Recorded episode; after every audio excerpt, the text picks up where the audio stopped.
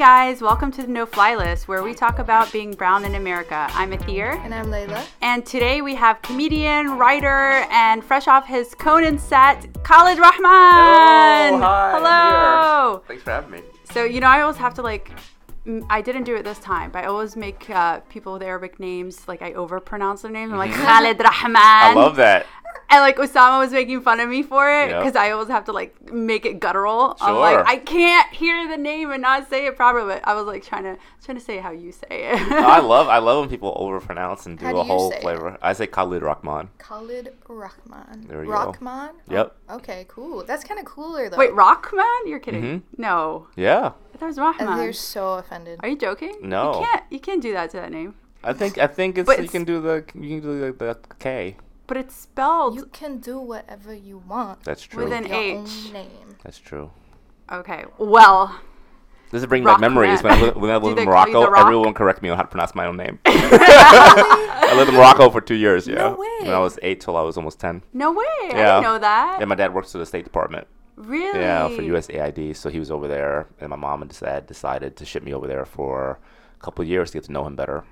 Oh wow. Yep. So you Did didn't you grow get up. to know him better? Yeah. Sorry. I did, but also my stepmom came into the picture. Oh. Dun dun dun. Oh, was she Moroccan? Oh, she is uh, the worst. oh, she, oh boy. how Um, was she the worst? Oh, she still is. She's still Oh, alive. she, she previously was the worst, but now she also still is the worst. the more Um, evil you are, the longer you live. She just um it's funny, my parents both end up marrying um when they split up, they end up marrying people who are very similar to each other. Very stern, devout Muslims who were like dictators, like my way or the highway. Oh, and wow. I think they kind of like balanced them out. My parents are very similar. They're very like like me, they're very outgoing, gregarious, and like nice people, but they wanted like to be told this is how it is. Yeah. And they spent a hot 18 to 20 years with uh, their respective horrible spouses, and then they ditched them both at the about the same time. Actually, really? yeah, they got divorced. I think they split up within a year and a half of each other. So how old were you? Oh, this was like only like six years ago. No way! wow. Is yeah, it? Is well, my dad's already remarried okay. to what a about really your mom? nice lady. To a really nice lady, um, Joan. She's great. My mom has a nice man friend in South Carolina. She lives in North Nice. Carolina. They see each other every couple of weeks, and they go on trips. Oh, that's They're so nice. That's so cute. I call him her man friend because he is 70. Aw. you can't be a boyfriend at 70, so he's Yeah. a nice man friend. He's a gentleman friend. Yeah, he's really nice. And then um, my dad's remarried to a wonderful woman. Wait, so Um, who's the crazy stepmom then? Oh, she's still, she's, I think she's, she might have gone back to Morocco. I, I don't, I, they're, th my step parents are dead to me, so I don't speak to them. So wait, your dad divorced her too?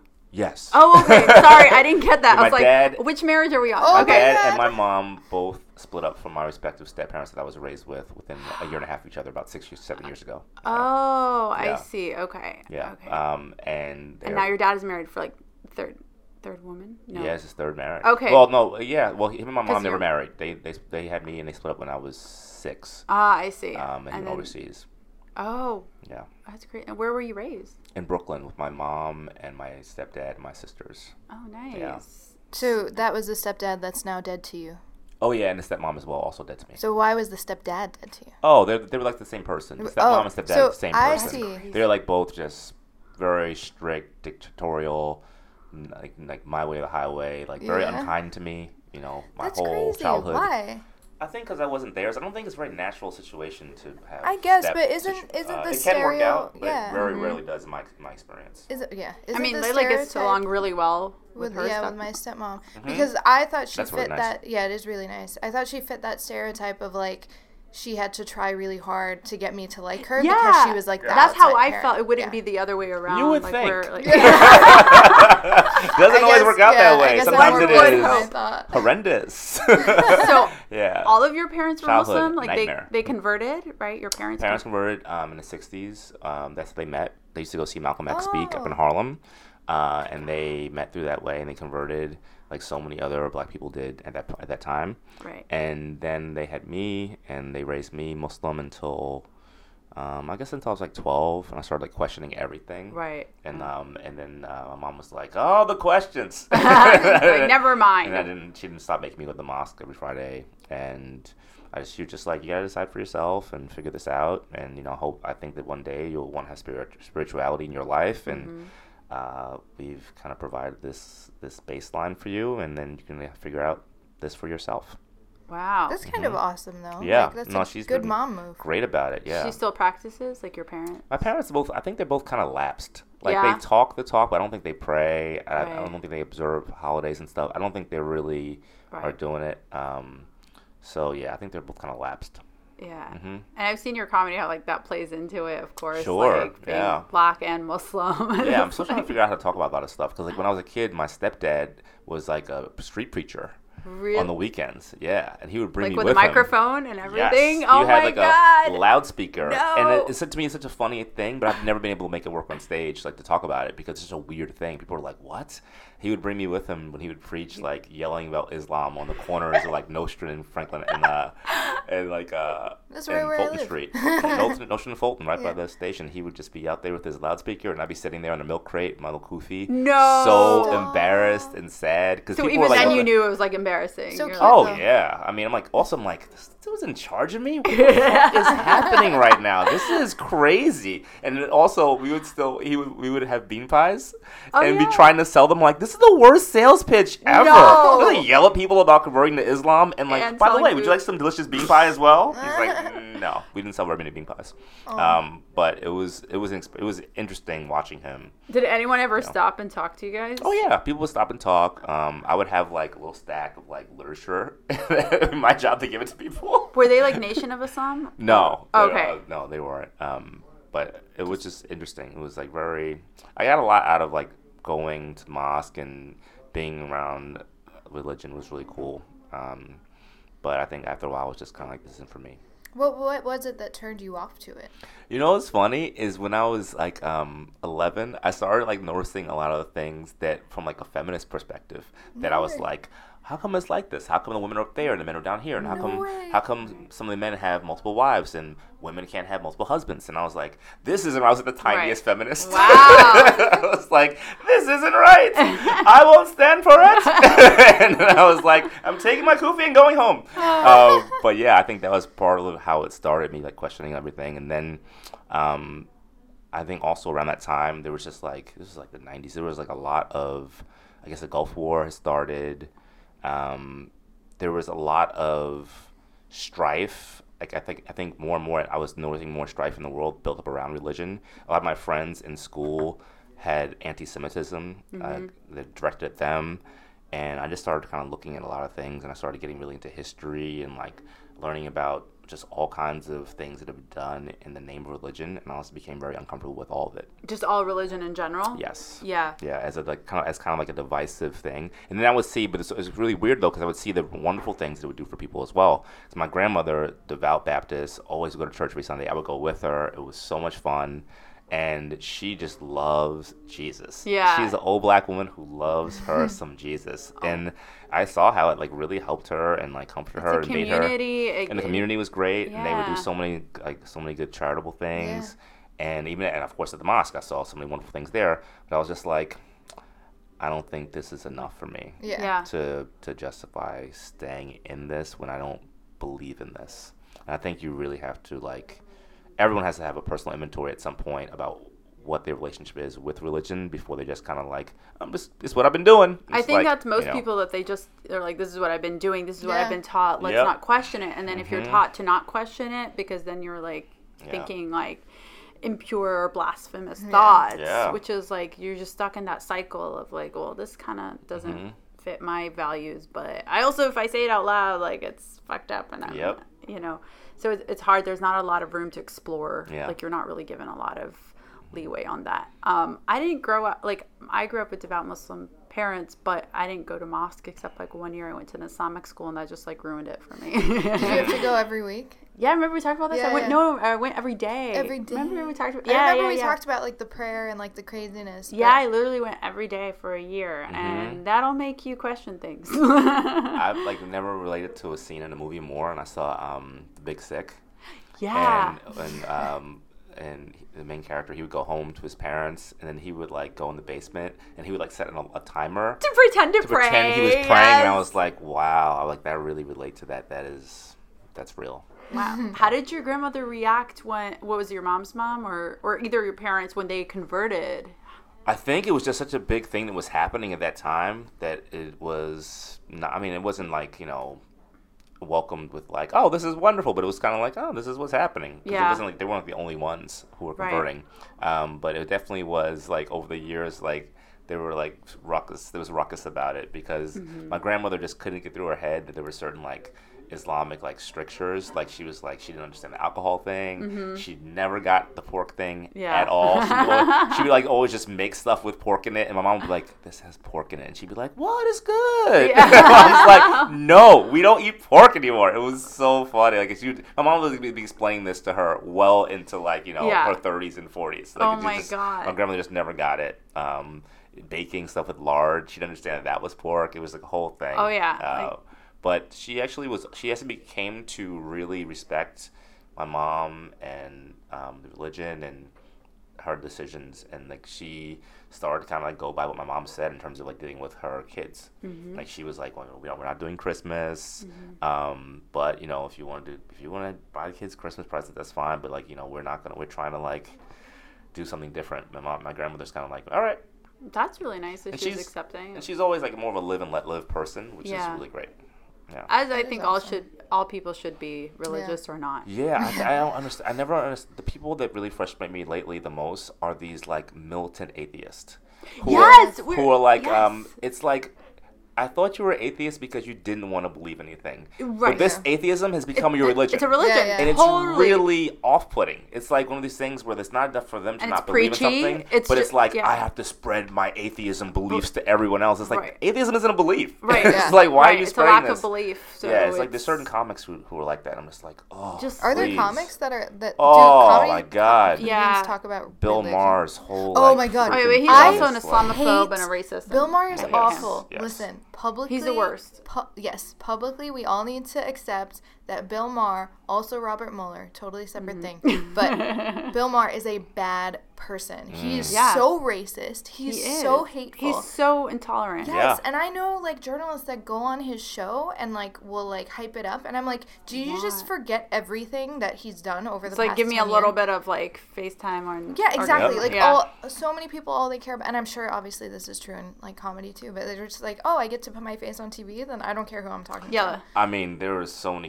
comics over the last few years who went on Red Eye on Fox on Oh Fox my News, and I was like, come on, they're not even paying you. Well, you can Yeah, use that as a exactly. like credit you're getting also. some exposure at three in the morning in front of the worst people, and this Yeah. and that that's like you're still that desperate to have your face on television that you'll do this like show with this propaganda arm. Ugh, Exactly, it was just exactly. disgusting to me. Yeah. No, I don't understand. I guess you know you get caught up just like people get caught up in religion where you don't question it the more you, i'm sure it's kind of like a drug where the more you see yourself on tv or at least from the people i know who are Yeah. on tv and can't stop talking about it Mm-hmm. the more you want to see yourself on tv and you kind of get go down this like terrible Right. spiral of just being obsessed with your own face just spewing nothing in front Yeah. of a lot of people And everyone's just saying the same shit. Yeah. And that's it's the also problem. i mean it's very um it's very addictive and Yeah. people getting so much praise for like Mm-hmm. nothing i mean just like it, the, ending up on television there's a bunch of different ways it can happen that have nothing to do with you Yeah. And That's people are just so like, true, you're yeah. getting, you know people from like high school and, ju- and middle school are all of a Mm-hmm. Sudden calling Yeah. you like i saw you on tv Like, oh my it's like Yeah. a very addictive kind of thing yeah But you did Conan. That's a legit cool thing. Oh, that's to- well. That's di- and when you're performing, that's totally yeah, yeah, yeah. for sure. Then just Mm-hmm. like preaching at people. Yeah. How was that experience? It was good. Um, it's funny, like that wasn't even like the best part of the whole experience. Um, Really? The best part was the showcase to get the show. Oh. That was the better performance and the better night and the better like joyful experience. Oh, was that in New general. York or in yes. LA?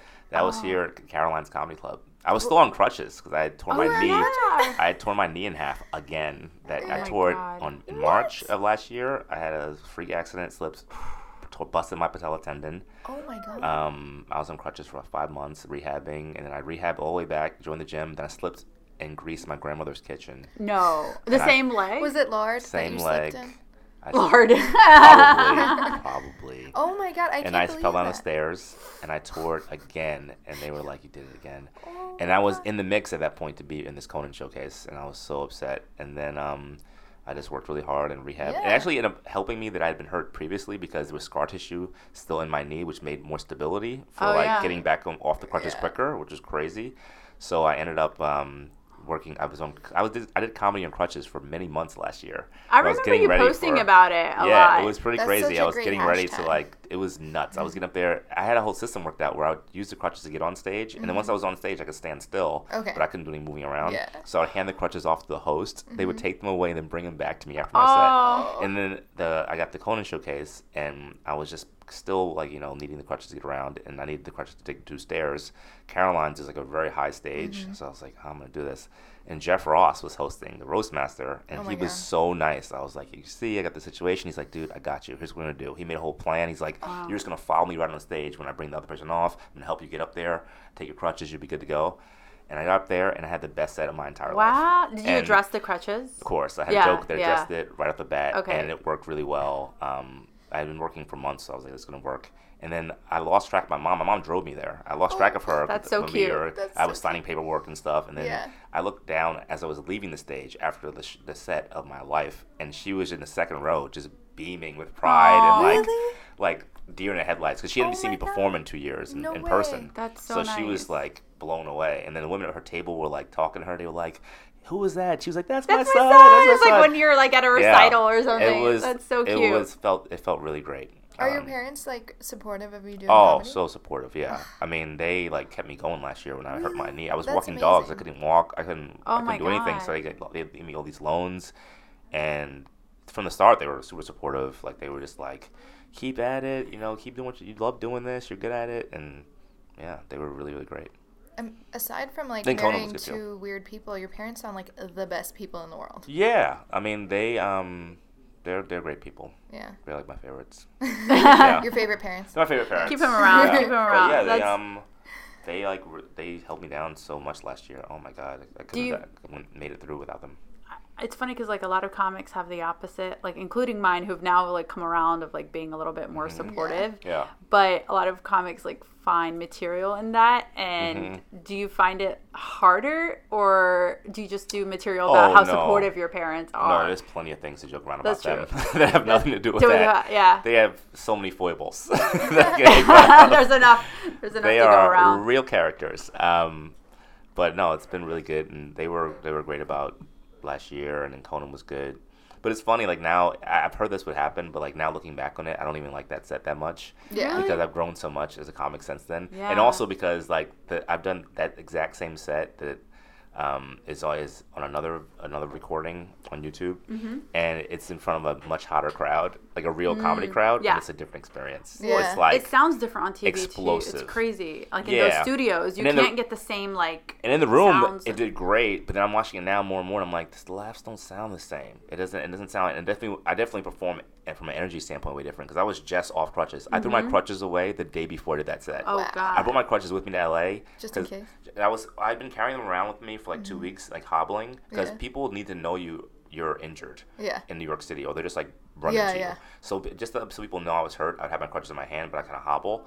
And then in LA, I was like, I'm not going to use these on stage. I only use crutches if I need, if there's a stairs. And there was, mm-hmm. I knew there was no stairs at Conan, and I didn't use them the night before in this really hot show called Hot Tub, and it went great. And I was like, you know what? I'm just going to adjust this joke at the beginning, and then. That morning, I met with my West Coast agents. Uh, not to be a douche, Fancy. but you cannot sound like a douche. No, dude. Yeah. Basically, you have to sound like a douche if you say that. But I went with an agency out there, um, people I hadn't met before, but they were the West Coast people. And on my way into the meeting, uh, downstairs, I was like, I took my crutches and gave them to the security guard, and I was like, "You can put these in the trash room. I don't need them anymore."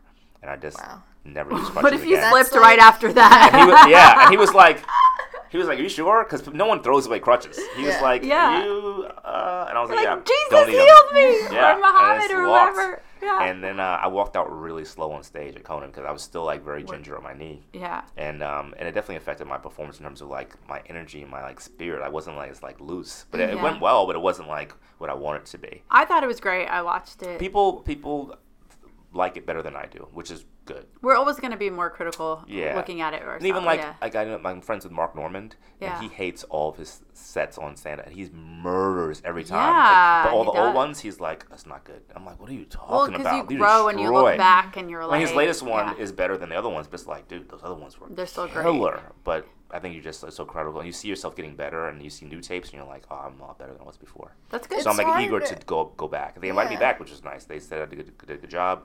Conan invited me back on stage when we were shaking hands, What? and then JP, the producer, invited me back. So I was like, okay, this is Casual. real. Oh my god. But then, so I'm gonna I'm pitching another set. That's um, amazing. Hopefully this year.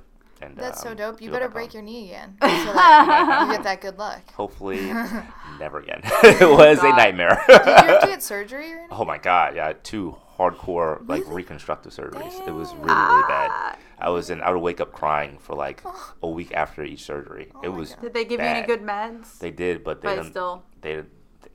It's not good. They gave me opioids. Oh, yeah, that's no. not the good. first time around, and maybe No. it's terrible constipation, and no one tells you about that. Mm-hmm. No. And I started smoking weed instead. It was Yeah. much better. Yeah. But even still, like the pain after Of the first couple yeah. days is intense. 'Cause Your body's Ah. not supposed to be like ripped apart and Right. sewn back together.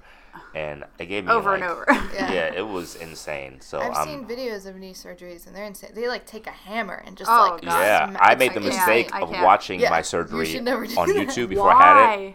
I'm, I'm just just trying to like be prepared. I'm like, Yeah. it's What do the worst thing You're you gonna could ever out. do. Yeah, I never do I'm that. like, I'm this like, is I can't see. this it. was a mistake. As I was watching, I'm like, I made a big mistake. Oh, for sure. And then uh, my surgeon was really good though. He's a really good guy, good bedside manner. And now he's retired because he had knee. knee, knee No. Dude, Yeah. are knee is this a thing that I didn't know about growing up? That like your knees Uh, I mean, I think I think I had damaged it um, at some point, maybe in the past. I don't know what happened, but it's it's not it's not great. I'm glad you're okay now because like walking around New York City, imagining crutches, yeah, what are you it's like a fucking nightmare. I'm, I can I'm only getting there. I'm still rehabbing. My my right heel now is kind of an issue because of overcompensation injury. Oh, Yeah. no. So I'm just working through it, but Yes. I'm I'm happy to be walking. Yeah. Yeah. I I, was- feel like I'm just so interested in physical ailments that I'm just like, tell me everything. It was But- crazy town. I had a there was a point where I was. This is how I get away get around my apartment before I had surgery because when you before you have the surgery, your knee is like unstable and it's like it hurts to stand up because it stretches. It was bad. Mm-hmm. Yeah, yeah. So I would be sitting down on a skateboard and I would paddle my paddle around like Colonel Oh my Dan God, and Forrest Gump. I'd just be paddling around like I had no, legs. It was. It, in hindsight, hilarious. At the time, funny. the saddest thing in the world. My roommates would come home and they'd be like, "Where are you?" I'm like, "I'm down here." I'd be petting because my because LeClerc has these long boards, Yeah, sur- yeah. surfboards. There's a skateboard, so I'm like pedaling around, like, "Oh, I have no Oh legs." Legs. It was bad. Yeah. It was really bad. Well, now you appreciate walking more. I Oh my for god! Sure. I appreciate walking more, and I have more of an awareness for people who are disabled. Which is Yeah. like, I, I don't know how people do it in this city. It is so. It was so hard to get around. It was oof. And I was only just temporarily disabled. I can imagine if it's I every day. can't either. Yeah. Yeah. And so we're here at your your work, which have a very cool view of the city in Midtown. Yeah. Um. So what do you what do you guys do here? It's like a music game show. Yes, I'm working. I'm a head writer for a music game called Out of Tune, uh, which is kind of like I guess we've been saying they said it in Variety. It's like HQ but for music, and basically it's uh, you play it on your phone twice a day, 3:30, 8:30. Uh, we play songs slightly out of tune. If you name if you name all ten songs correctly, you win. You split uh, cash prize with the other winners at the end, and it's Sweet. really really fun. what kind of songs do they usually We out? focus primarily um, pop, um, like hip from, hop. from now or from like years From the last five years, Oh, okay, our cool. demographic is pretty young. We're Yeah, trying, yeah. Like teen people in their teens. so they don't try to trick you by like tossing in something from like Oh, but we have theme nights. We have on we have theme night Tuesday, TBT, um, which is oh sorry TNT, theme night Tuesday, and that is we just do random things. Like last year, we, last week we did movies. Yeah. So songs from movies, and Oh we we had to name the movie that the song appeared in, I and feel like that was be really really that fun. We're gonna do it again for sure. I would not be good at that. That was really. I don't really work well under pressure. It was also fun because we could play the main hook of the song. Yeah. We weren't trying to like disguise Yeah, what yeah. song it was. and Right. That was it, it was a whole different experience. Uh, we have Throwback Thursday every Thursday. Mm-hmm. So at night, that night show is a old school. So we'll have stuff from like the '90s, sometimes '80s, but we're trying to go too far back because Yeah, like yeah. young, young demographic. And that's really fun because I, I pick the songs for those. I- all the specials, all the special shows I pick the songs for in addition to writing the scripts, and that's been really cool. So does it have a host like HQ? Yes, we have several hosts. Um, Melody Alana, who's a young uh, pop singer, Ooh. and she's uh, one of our hosts. And we have a stand-up comic uh, who's a friend named Ian Lara, Mm-hmm. and they um, they sp- they split up the hosting duties during the week. There's 11 shows a week. We're off on Saturday. We have one show at Sunday night, and so I'm writing 11 scripts a week, and it's been such a great experience. That's so cool. How did you fall into this? Uh, my agent. No pun intended. Yeah, I fall. fell into it. How'd you slip Literally into this? slipped into it. Yeah, my Okay. agent found uh, the opportunity to submit a writing packet for this new, this Like- new music game. Yeah. It's gonna be kind of a trivia thing, and I was like, it sounds cool. So I sent in some writing samples. They like those. Then they asked me to come for an interview. That went well, and they were like, okay, we have, we're gonna have you do one more uh, official writing packet, and I had to Mm-hmm. make a sample show basically. They liked the jokes that I wrote in this packet and the way I organized it, and then they had me in for another interview. And then eventually I got hired, and that was in February. Wow. It's So how do you write great. jokes, or how do you incorporate jokes into like music, like games? It's been interesting. So basically, I, I base um, each script on the 10 song uh, set list that I get beforehand. And I write in banter, I write jokes within the uh, interaction between the host and the DJ. Okay. There's a DJ for every show as well. Oh, cool. Yeah, and a DJ plays a 10 minute uh, DJ set before the show starts, and then also plays little drops of different music in the show that are incorporated that I, I write in. That's really awesome. It's been great. It's been a We great gotta play. experience because Yeah. I mean, basically, we're producing, um, we're writing and producing a half-hour game show every single day. Dude, that's it's so lot. yeah, like it's such a a great crazy new medium, like Mhm. this sort of world. I don't even know what you call it because it's not like, you know, it's interactive. Like Yeah. it's not like a game show where you're just watching random people play. It's like you get to play, and I feel like it's it's just taking off. It is. Uh, it's becoming very popular.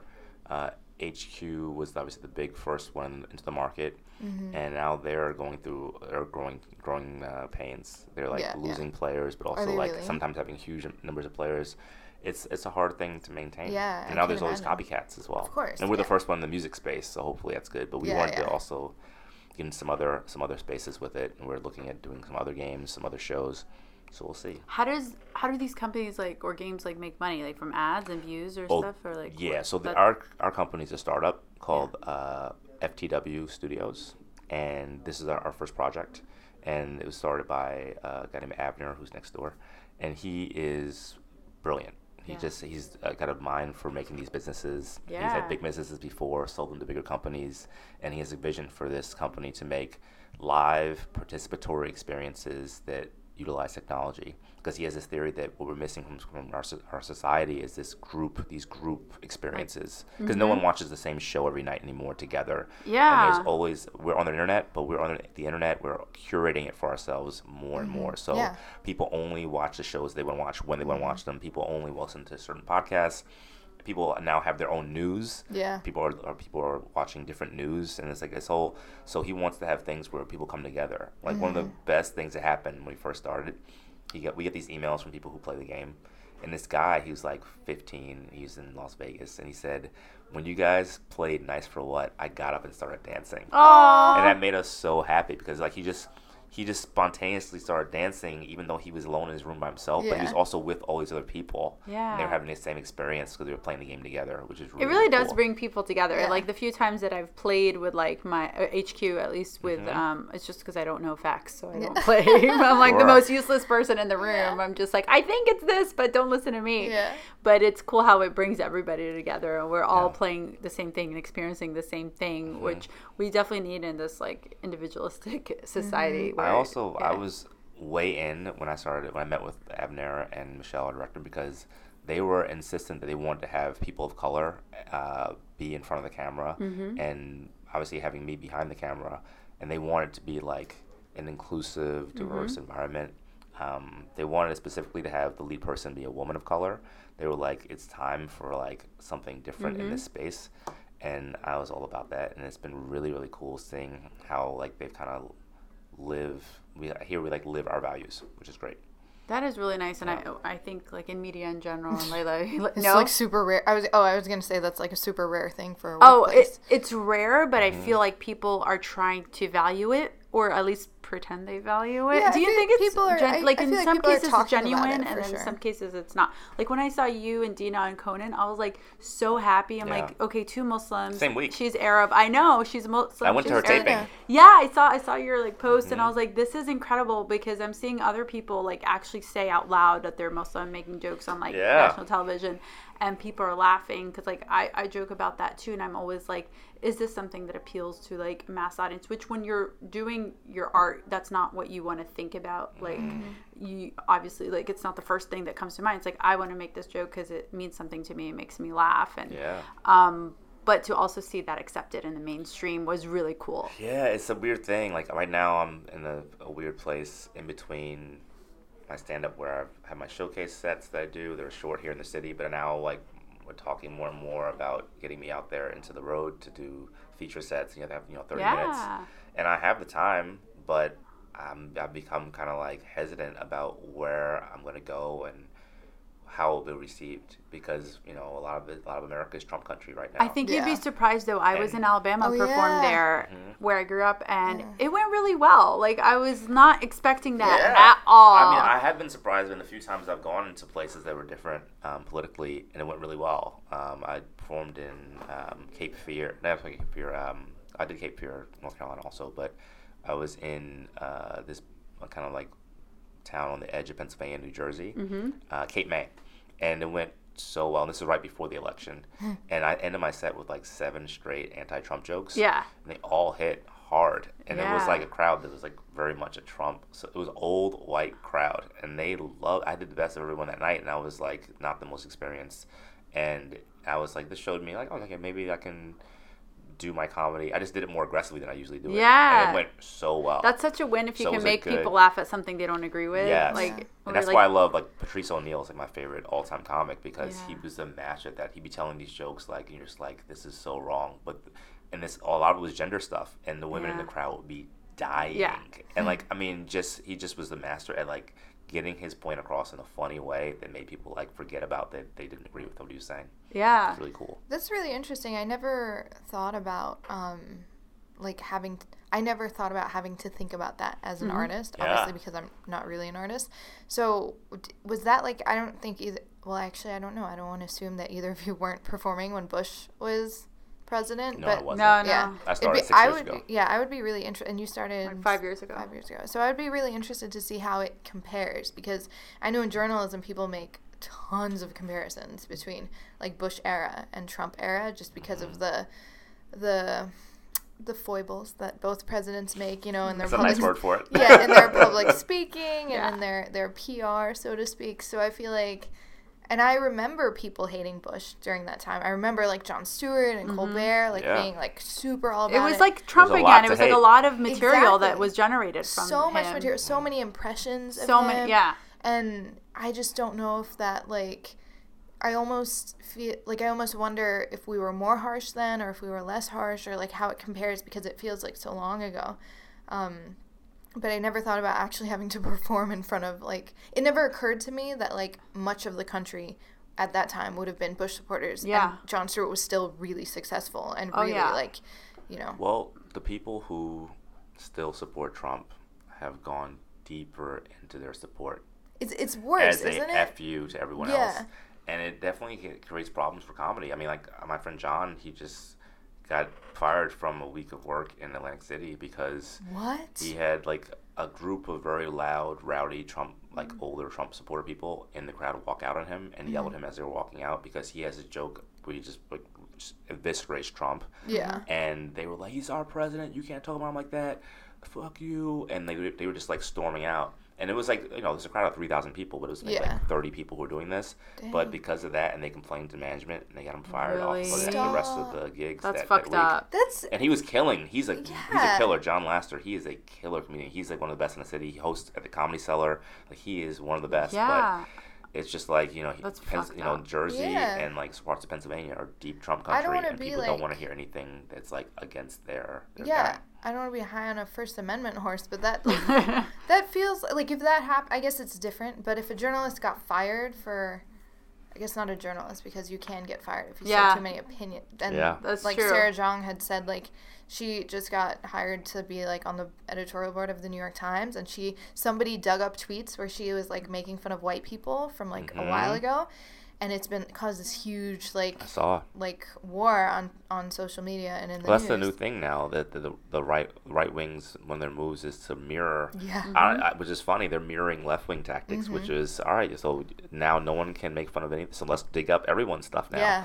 And I gotta say, like, it's kind of one of those things where the left started that. Yeah, The no, left totally. started like, oh, let's, let's go and go and see that someone said something that was like mm-hmm. Yeah. in it was, it was indelicate towards Yeah. this group or this group or this group, and we're gonna get people fired. That's Yeah. one thing I, I hate about this current moment. This can- Yeah. cancel culture. Yes. Because it's so arrogant, and also It it, is. it implies that you're the only one who can change. Yes. Like this guy from the Milwaukee Brewers who, during the game, during their All Star game, someone went in his tweets and dug up tweets from when he was 17, Oh my god. and he they were really racist and they were really homophobic, and they were like, "This guy should be fired. He should be canceled." I'm like, that implies that he can't change. That implies that like the person he was when he was 17 is the same as person he is now at 24, and honestly.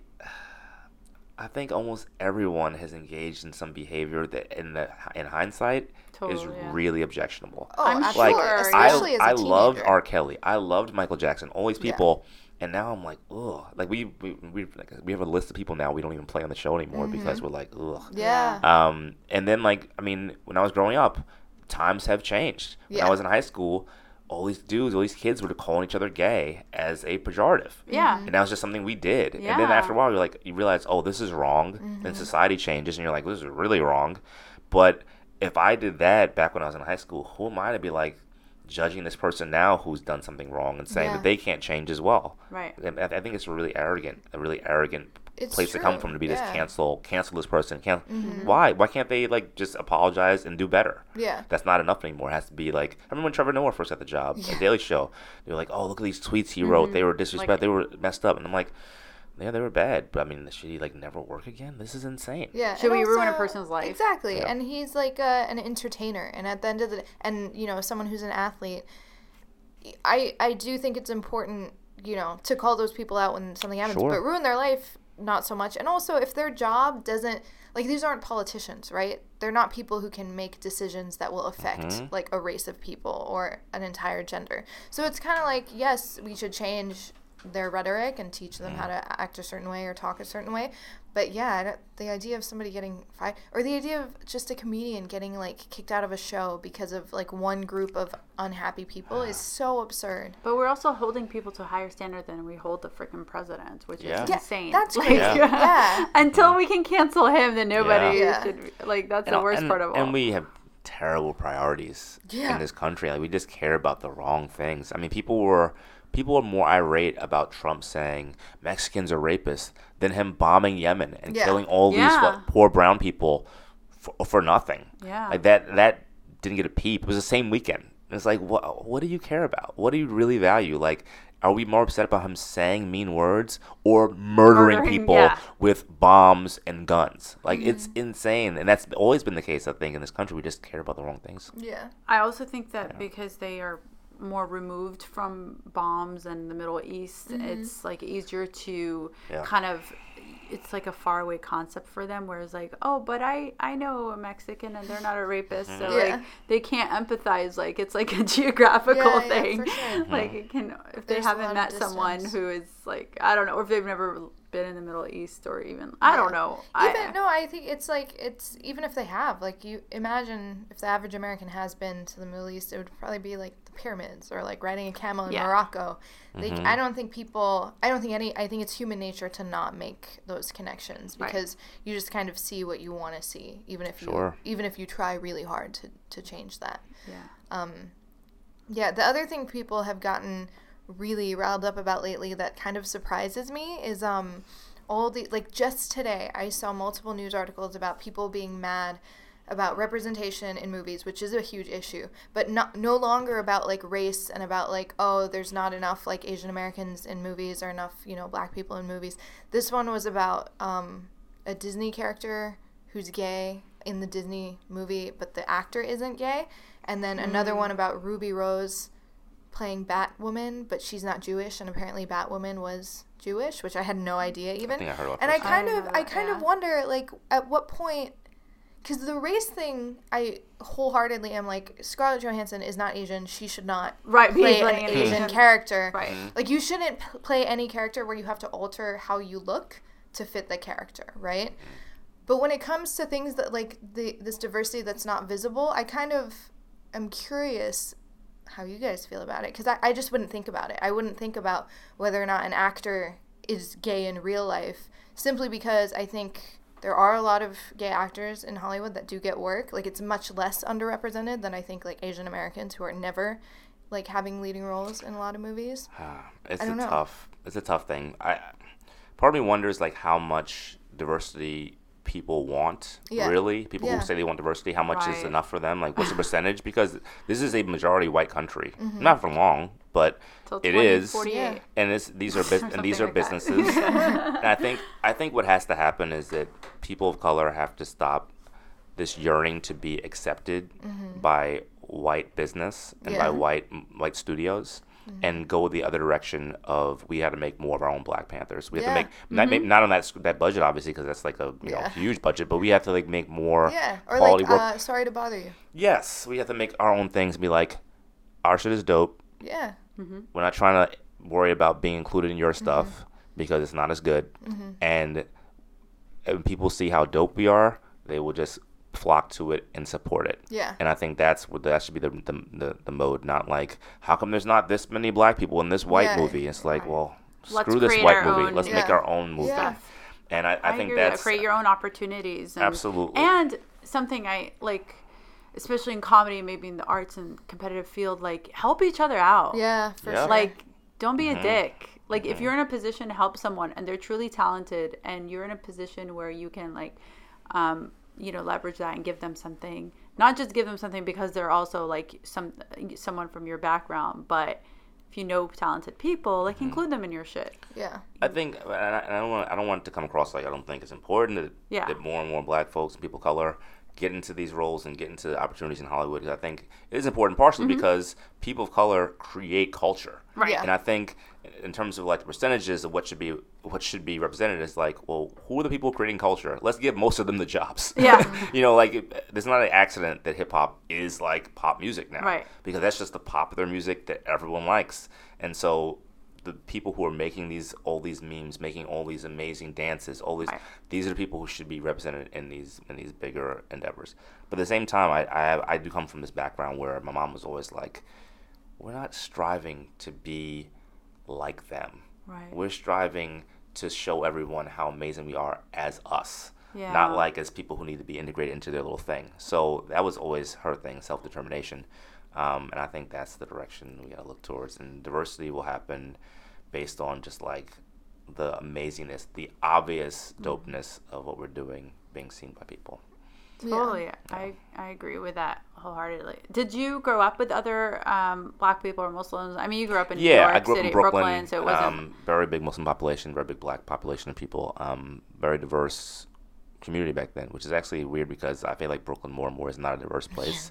I feel like it's a place that's just very segmented in its Yeah, diversity. sure. It's like, is so different. but you can Brooklyn is structure so- your life. yeah. You can structure your life in a way that you would just never see anything but white people Yeah. within Brooklyn, which is crazy. That's from where I grew up. crazy. Dang. Yeah.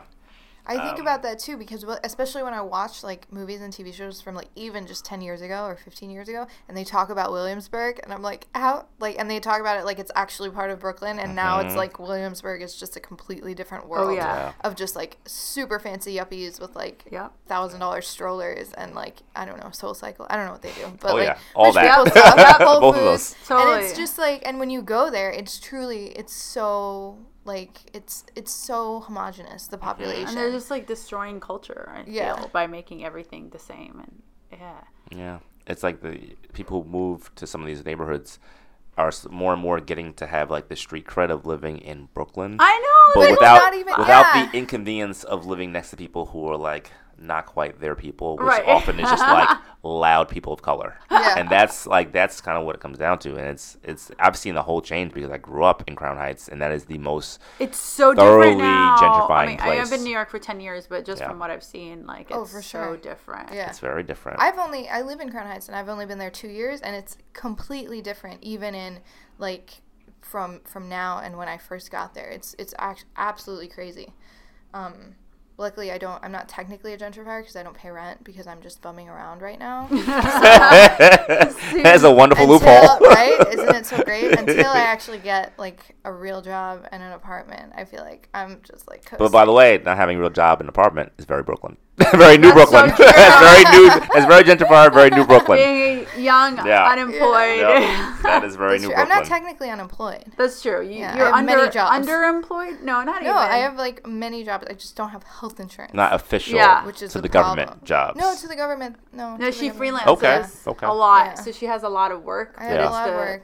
I pay a lot of taxes, which I didn't know about like freelance work Oh, yeah. versus like um. It's a lot. You I'm pay worried so about. much more taxes. I'm worried about yeah. taxes. I this is my first Is like this a good. contract? This is my first ever good job. Yeah. Yeah. Which is what did you sad. do before comedy? Oh we my didn't god! even talk about I had that. a I had a dog walking company for ten years. no way. But I mean, company very loosely. Like, it was put. just you it was and, just like- You were me. a dog walking entrepreneur. Mm, I mean, yeah, it was just me walking people's dogs Yeah. under the table. it was just it was it got I got by, but I was never doing well. This is my first job where I make like a lot of money, That's and now I'm gonna have to like deal with paying like real Real taxes. grown up taxes. Yeah. And so I'm gonna meet with a tax person next week and get set up to pay quarterly. Dang. Because, like, you're that's making Jeff- that much money. Doing well. This is a really good company. Go So wait, what'd you do? Yeah, what'd Shout you do out. with health insurance then? Oh, If- now I have great health insurance. And But I had Obamacare, which oh, saved Oh, my okay, life. 'cause I was Saved my life last knee, year. like or your multiple surgeries. That saved my life last year. If I didn't have Obamacare, I'd have been screwed. Go Obama. My whole Thanks, surgery cost me like twenty five hundred dollars, and it's like a sixty thousand dollars surgery. It was really, and that two of them. Wow. so Oh my it was, God. uh, it was, it would have been bad. You were really getting your insurance and I was worth. just, I was just You were- paying. yeah. I just decided early that year, like "Oh, I should re up for insurance. It's only twenty five bucks a month, and I did it, and thank God it's, it was. That's I it. didn't have it, It's only twenty five. I had like the lowest level Obamacare. Wait, why don't I had you like have it? Did you because have I it? make too much. Like this Yeah. is. I always I, weird. I made like Oh. 19 20 22000 dollars a year doing dog walking. I was doing the thing, nothing. yeah, that's the thing about Obamacare. Or not I even didn't just know about what- Obamacare, about all oh. insurance Mm-hmm. and all taxes, all like our whole financial structure in the United States is that if you make under a certain amount, like you can like not be taken care of well, but you can have like certain the government tiny, benefits. the Yeah. tiniest Small safety government net. Yeah, Yeah. the tiniest safety net you that if you had a family or something is not helpful. But if you're an individual, it's not so bad. But if you make, Mm-hmm. you know, a little Over bit certain more bracket, than that, yeah. and it's like a matter of like, you know, a few thousand, like it, the threshold is like a few thousand dollars, right? Yes. Yeah. And it gets to the point where it's like, do you strategically take less work so that you make Mm-hmm. less money and qualify for certain things, or like crazy. You know, It's very unjust. Um, I, that's one thing I've experienced. Something I never thought I would. I I have you know I'm still having issues with like my lower lower body. My heel on my right side is like a, an issue now, so I'm working on that. So I went to the doctor using this insurance for the first time, then my new and fancy insurance, and I was in like the most luxurious yeah, like medical facility. I went to NYU Langone. yeah, I'm like, people live like this. People get. dude. I waited for five minutes to see a doctor. Wow. And in a plush leather recliner Wow. with like Avion. Heated seats And like, and, and, and you're playing above. It was just like, and it was like every, everything was nice. No one was blasting music out of their iPhone, Right. Like I'm used to. And there- Yeah. no didn't was feel like you were riding the playing train. homophobic YouTube videos. Right. and like Yeah. I'm like my, my usual old doctor. And um, I go in, I see a doctor within five minutes, which is crazy. I never waited anything less than an hour and a half to see a Yeah. doctor my whole life. My whole Wow. life.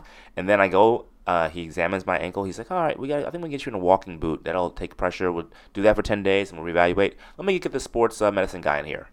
He comes right away. Sports medicine guy Oh has the walking boot, fits me for it. I'm No out of there way. within 25 minutes. That's crazy. I'm like, this is how rich people get and you got what you needed. I was furious. I'm like, this is so really unjust I'm getting this. Now I deserve and- to get this kind of treatment Yeah. because I have a good job. This is nonsense. That happened It to made me. me so mad. I was in London for like a month and I had run out of birth control because I had been traveling for a Mm-hmm. long time. And I went there to their like national health Yep. system and Yep. I was like, you know, I don't live here. I'm not English, but this is what I need. And they were like, okay, just sit down. And I was like, maybe you didn't hear me. Like, I'm not Mm-hmm. from here. I don't live here. I don't pay taxes here. And they were like, okay, like just sit down. And then I sat down and it was like five minutes and they called me and I went and sat with this like amazing like woman doctor who was so nice, which was also like totally different from going to the gynecologist here at least. Um, or at least all the ones I've been to, which are definitely like on the lower end of things besides Planned Parenthood, which they're awesome there. But um, and she was just like, oh, okay, here's like six months of your prescription, which Wow. here Wow. cost me like hundreds and hundreds of dollars. Wow. And and I was like, cool, how much do I owe you? And she was like, it's free. And I was like, what, What? are you talking about? So just go to England, folks. Yeah, Don't mean, like, uh, at this if you don't have health point- insurance. At this point, it would be cheaper To fly me there. to fly there, Yeah. get like whatever health I need, or drive to Canada, get That's- whatever I need. But I thought you couldn't monthly. qualify if you went. Like, how did they just? I don't know. I think You you have just- to have like travels and uh, travelers No, insurance no, no, no. something. I don't Travelers insurance is for have like travelers insurance is a hella scam because every other place because I was in Greece for the longest time before that and that was like you just go to the hospital and you're Wow. like yo this is my problem their me- medical system is kind of not great compared to England but like they're just mm-hmm. like oh you need medicine and I'm like yeah and they're like what kind and I'm like this hurts and they're like cool here's the medicine and you're like all right bye Sounds like that's how it should be. yeah Sounds like everywhere outside of the U.S. Yeah, it's it's a nightmare here, and it's so much stress. And my boyfriend is going through the same thing because we both have like this shitty Huge insurance. one, yeah. It costs like six, mind you, it costs like six hundred dollars a month, and nothing is covered. Like you can't go to the Freelancers doctor. insurance? No, it's Oscar. I mean, I don't want to like. no, no. I know a lot of my friends have it. It's Oscar, What and it's like Yeah. so shitty. They're not Wow. gonna drop you for saying that. I guess they can't. Yeah. Unbelievable. Yeah, it's awful. And if you get like a quote unquote good job, you pay Mm-hmm. nothing. I know it's insane. It's insane. Yeah. I know it's hard, like, because I have a I have a day job. I, I do have insurance. It's not the best. It's not the worst. It's fine. It's good. Mm-hmm. But um, my point is, it's like hard because like I'm like, oh, if I want to do comedy, like what? Yeah. It's like, what do you do? do you I you, mean, I like, just- quit- I just accepted when I started that I was going to be poor for a long time, Mm-hmm. and then I somehow a miracle happened last year, and now I'm not. But it was, it was like very much like the last six years of doing it. It was very much an active choice. Like, well, I want to have like flexibility of schedule, so I can just do all these sets and do these like open mics and, Right. and go out of town on the weekend if I need to. So I'm just gonna do this crappy menial job, and then Yeah. hopefully my craft will get to the point where I'll get noticed and something good will happen. Yeah, And, but it it's such like a crazy act of faith and foolishness. It feels like Oh, a lot yeah. of the time to have done that and to still be doing it because who knows what will happen with this. But it's just one of those things where if you enjoy doing something, you kind of have to keep doing it. Yeah. Totally. What got you started in comedy? Oh, so weird. I was um I was the best man at my best friend's wedding, and I wrote like a lot of speech, a lot of uh, jokes into the speech, and it was a huge wedding, 300 people, Mm-hmm. and uh, the speech murdered. I was I was sound familiar? Yeah, who was- Chopin. Oh yeah. I Our last shocked. guest or, said Yeah. the same thing. I was Chopin shocked. got- It was like Yeah, it, that's like, and it was so like funny. electric feeling. The Oh way my god! 300 people You laughing. weren't scared to get in front of a crowd. Oh yeah, I- Oh, public okay. speaking was not like something I was excited about. Um, hearing that rolling laughter of 300 people, Mm-hmm. it just made me like it was like my body was on fire. Dude, that's amazing. I felt like I'm like this must this must be what heroin is like. I was like I felt I was like I was like the star of the wedding. People were coming to me after the ah, afterwards like You that don't was so even, funny. Like, That was said so hi good. to the groom. Or, Yeah. you know. It was crazy, and then I was just so like I'm gonna feel that again, and it took me a year to get the nerve to try it again. What And were I you got doing At open before? mic, and I bombed so bad. Really? I got Well, two you tried to do the same set. So Jake here. Yeah, No. it was so Well, bad. what was your first uh, like? What was the first material that you tried at open mics, or what kind of material were you trying to I write? I was doing like it was funny. I was doing like kind of like hacky, hacky Muslim stuff that wasn't good. It was just like I mean I was you know Because everyone has to get out of their system and also this hacky dating stuff. It was all like bad premises. It was, it was all typical bad comedy that you Yeah. would do starting out.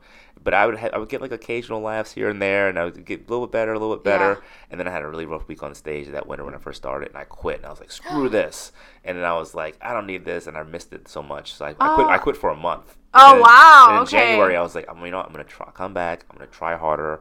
I'm gonna like make friends because I was a loner. I was like, I was like, everyone's against me. No one was against me. I was just being Yeah. a dick. I was just not talking to anyone. I was not extending myself because you can't come mm-hmm. into a group of people and expect them all to come to you. Yeah. True. I was like going into the Brooklyn scene, which is very like mm-hmm. clicky and like everyone been doing it together for a long time.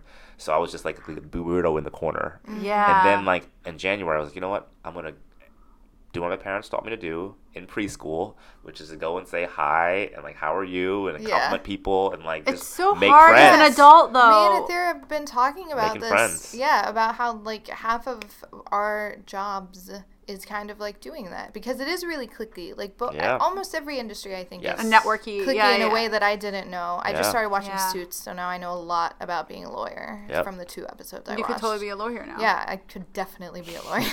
I think as a I'm lawyer. like the type of person that doesn't like to initiate conversation, Yeah, but I'll be super friendly and open if someone initiates. Mm-hmm. But then I have to think that maybe someone else feels that way, and I should just like suck it up and like, you know what it is? It's I don't know. hard.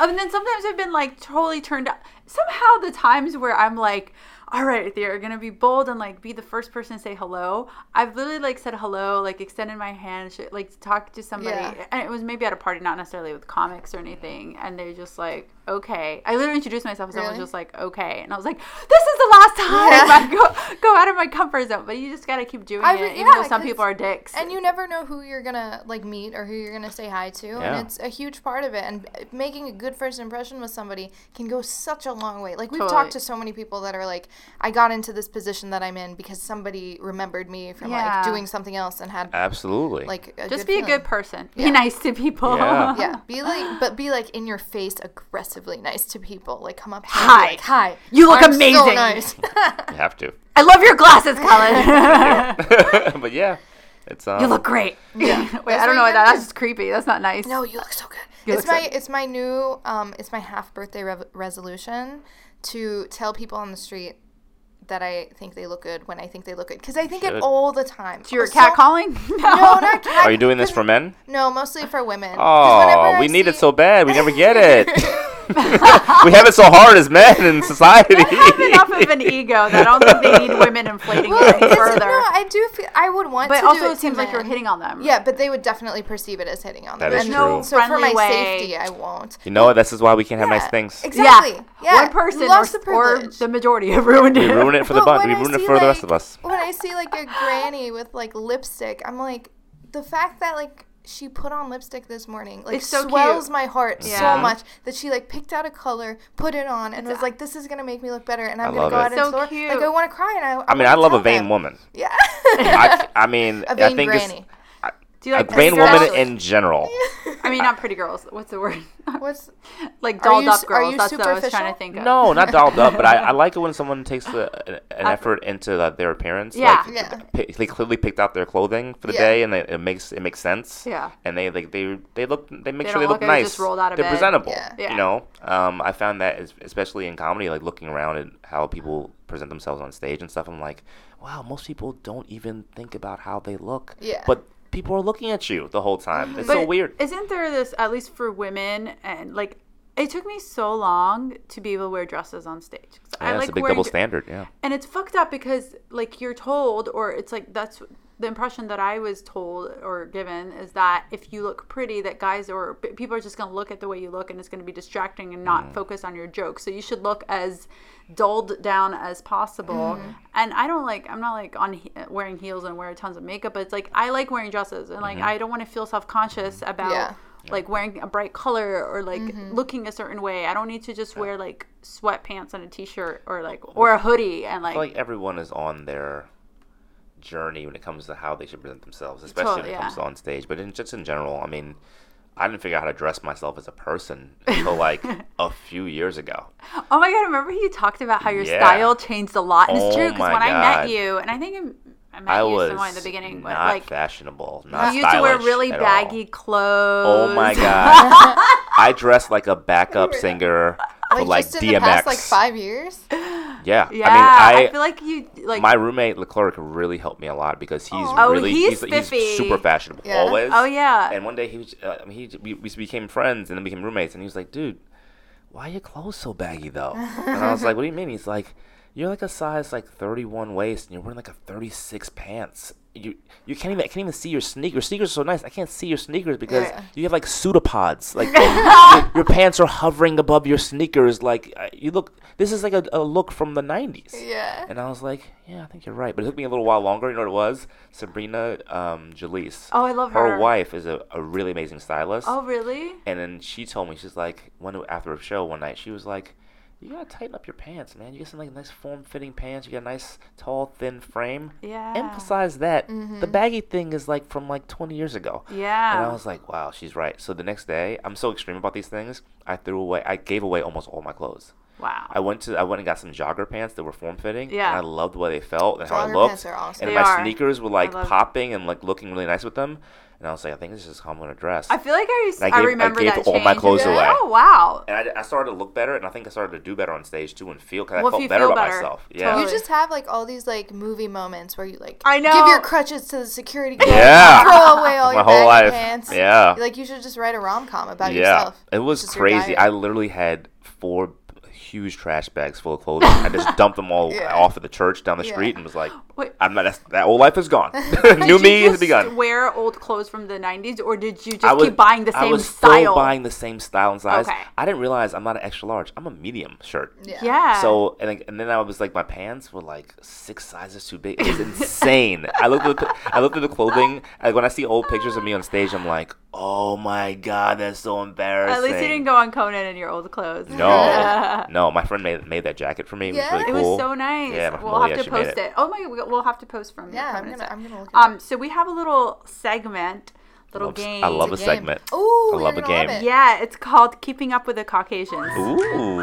Yeah, so we talk about things that white people do or enjoy, and we talk about it as people of color, whether we do the same thing. I thing. went to Boston University and private schools. I You have lose. a PhD in You have- white what? people. Oh, okay. Oh, okay. you know, I wanted to ask about your college. If you did go Oh, to college, yeah. what'd you study? Uh, public relations. So Penn yeah. also Oh. went to BU. You You guys are the same person. You're literally the same person. You started Nice. comedy All at a wedding. People of color are the Yeah, same. pretty much. Um, We are the same. Yeah. We are a monolith. Yeah. we all believe in the same things. so we've got some. Imagine. Uh, oh my! You take your mask off, and it's like it's still panic. And you take it off, and it's like surrender, and then it's like all of our past guests have been Yeah. just one person. Yeah. Um, okay, so we've got some categories that you can choose from. Um, there's food slash beverage, pop culture slash TV, activities, style slash clothes, which I feel like we already touched upon, phrases or sayings, and like miscellaneous stuff. Uh, If you have, it's a lot. phrases and sayings. Phrases and sayings. Okay. Um, Pressure's on. I want to think of one. okay. Have you ever started a sentence with "My therapist says"? I have. Me too. Yeah. Three. Yep. We're all I guilty, have. guys. Keeping up. We're all guilty. We're all we keeping are up. keeping up with it.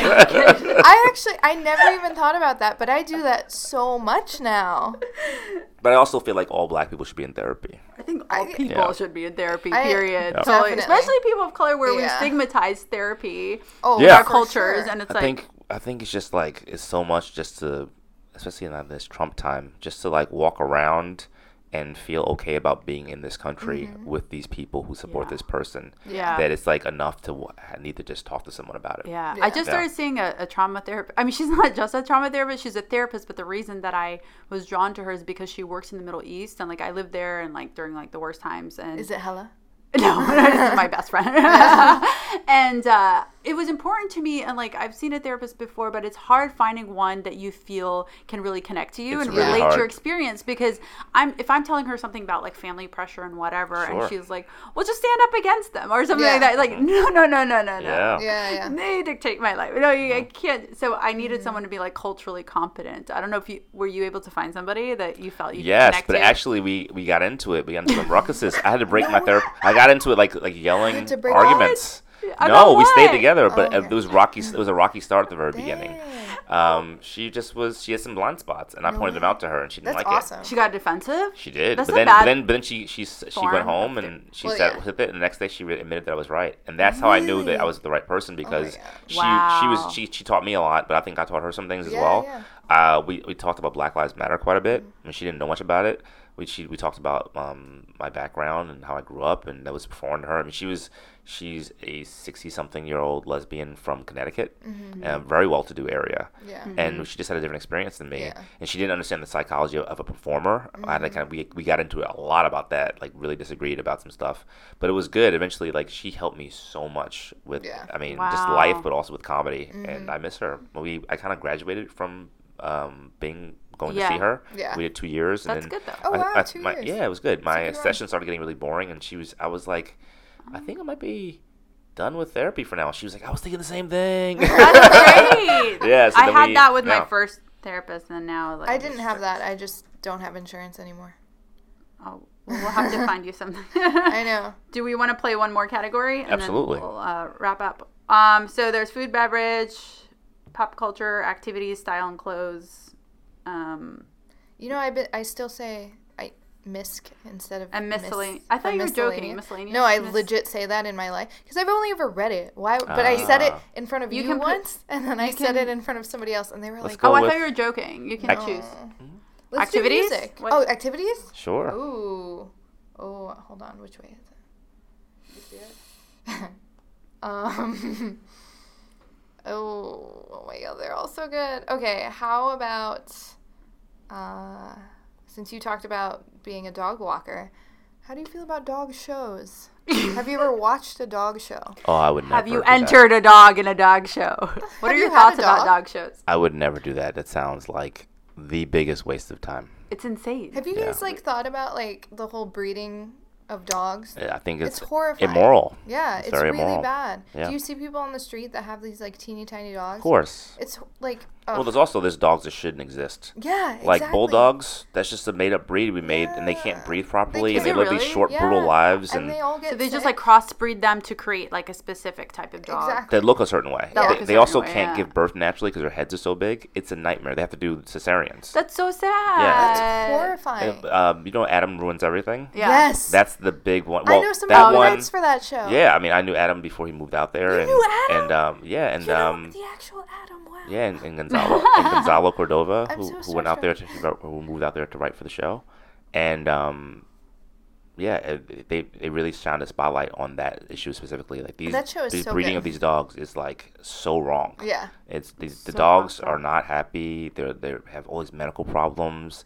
Um, they they live very short, brutal lives. It's not good. That's Yeah. so sad. Yeah, it's so many breeds too. Like even golden retrievers, which you think are kind of like an OG dog, like now they just overbreed them so much that they get like hip dysplasia, Aw. cancer, and they just like suddenly die or like need like ten thousand dollars surgery. It's it's The insane. healthiest dogs are mutts Yeah, because they just have genetic diversity. just like the healthiest people. Yeah. I'm super unhealthy, so it doesn't even work. I learned something today. Yeah, Nice. I'm not really a big pet person. I don't know. like Did you? ever, you've never had a pet? No, because I my mean, I dad was like allergic yeah. to everything. And then like I don't know if your parents as Muslims thought like dogs were like uh, Haram. Unclean. unclean, impure, but n- Well, then that's a later they were cultural- like, oh, it's not. Is it more cult- like? That's a huge. I mean, growing up in um, in Brooklyn, the black community, and especially in the mostly Caribbean community, Yeah. Is a whole different way of addressing animals. Mm-hmm. So first of all, like most West Indian people, the animal does not come in the house. So if you go to like you know a place in like the Caribbean, the animal is in the yard, the dog is in the yard, and then like people, I think a lot of white, a lot of white people don't know this, but a great many black people and especially people from the West Indies think white people are dirty because Yeah. they allow the dogs in Eric the house, but that in their beds, Yeah. and in like Oh. in like on the couch, and like to kiss them in the mouth. Yeah, Yes, that's so, talked about so this is like a big on our- thing. this is our- a huge cultural divide that people. I think it's like a quiet thing Oh, that, yeah. that one group knows about and the other group does not know about it, which is bananas to me. Well, I think I've broken up with numerous women or, or broke things off before they even started because I'm like, oh, you whoa, just made out with your dog. you let the dog in your bed. No, I can't do this. No. Yeah. That's a huge That's thing. gross. Big no, no, no, no, no, no, no. Can't do that. Animals do not belong in the bed. I Wait, when totally, you sleep in your naked body? No, no, no, no, no, no. and they're like they eat their own shit. My Yeah. dog, my friends, Yeah. di- and then they kiss I've seen it. you. And and then they eat after them. Like people share an ice cream cone Yeah, with their No. dog. that's gross. A dog shouldn't even have ice cream. It can't be That's healthy true. for a dog It's to have not. ice Yeah. cream. Yeah. It's not. Ah, there's some there's so many Yeah, the white people animals- and their relationships with their dogs and I mean- cats probably. I don't know. Yes, it is bananas. I mean, I've seen some things with my my From your dog walking. a dog walking, cat sitting. These people, people and their animals, it's too much. They gotta really calm down. Yeah. Yeah. Wow, how did you get into the dog walking business? I'd been laid off from um, a corporate like park marketing job, Yeah. um, promotions, and uh, my roommate had a dog walker. She was really cool. I started walking dogs for her part time while I had that job, Yeah. doubling up my money. Nice. And then I got laid off, and I was like, you know, I'll just start. I'll just do this for a while. so funny. And I just kind of fell into doing my own thing. Yeah. Yeah, Interesting. it was very flexible. A lot of Yeah. a lot of comedians walk dogs. Yeah, I know a lot of people. You know, Quite a few. somebody, somebody, when I I I have gotten laid off and fired several times, um, and one of the times that happened here, uh, the my roommate at the time like offered was like, "Do you want to like walk dogs for my friend's dog walking business?" And I took it at, I think she meant it as like a really big slight because we work in the same industry. But I took it. I was like, "You're dead to me because you suggested that," and I legit don't. Was she trying to help, anymore. or are you saying no? I don't think she's she was probably trying like, to help. Oh, I think she was trying to. There's like, like, in it was a little journalism. Yeah, in journalism, there's kind of, or among women especially, there's like this sort of weird competition where you just treat each other really badly. Like what Yeah. so Wow. many women in journalism, journalism think it's have just been women. so Like- bad. Yeah, it is probably just. I don't think it's just journalism, it- comedy, and it and sucks. acting, and Yeah, it really everything. sucks. I mean, in my experience, At work, oh, nobody hates women more than women. Yeah, for sure. And a that, I thousand mean, in a lot of industries, Yeah. it's very sad, but I think I've, I've seen that to be the case. it's case because again and we're, again. we're brought up to think there's only room for but like it's also one of us. it's societal you know? too. It's But like, we it's also like a need crabs to in a barrel change kind of it. thing. Like Yeah. people pitting women against each other is a big thing. Exactly, Totally. for Yep. sure. Anyway, But we need so to change that by not being, yeah, you know, not treating shitty. each other Yes, like absolutely. I- I'm trying to like.